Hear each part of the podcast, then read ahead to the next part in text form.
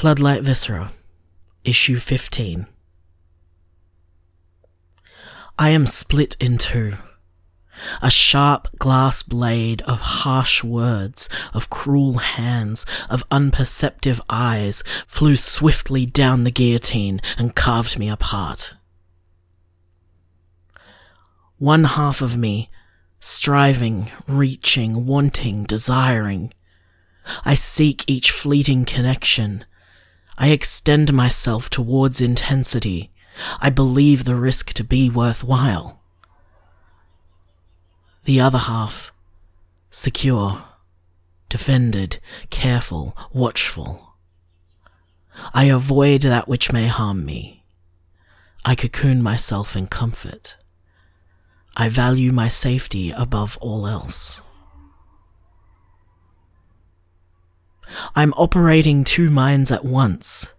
Each warns against the other, each strains against my skull, pushing and pulling and swearing that they can do right by me in a way the other never could.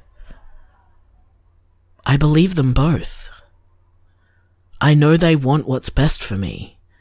They just disagree on the details. I begged for answers once. The ghost on the other side told me not to discount my fissure.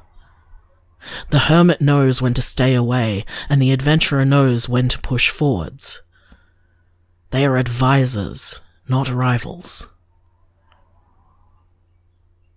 I'm never sure which one is right. I haven't yet found the balance in knowing which one to believe in whatever situation I might be in neither lies. It's not about the truth. It's about finding the right footing.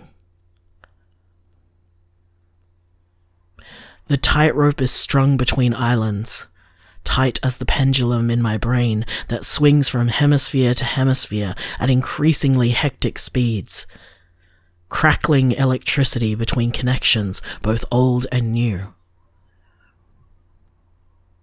Take a deep breath. Find your balance. Know that if you fall, you can swim back to the start and will have the chance to try again.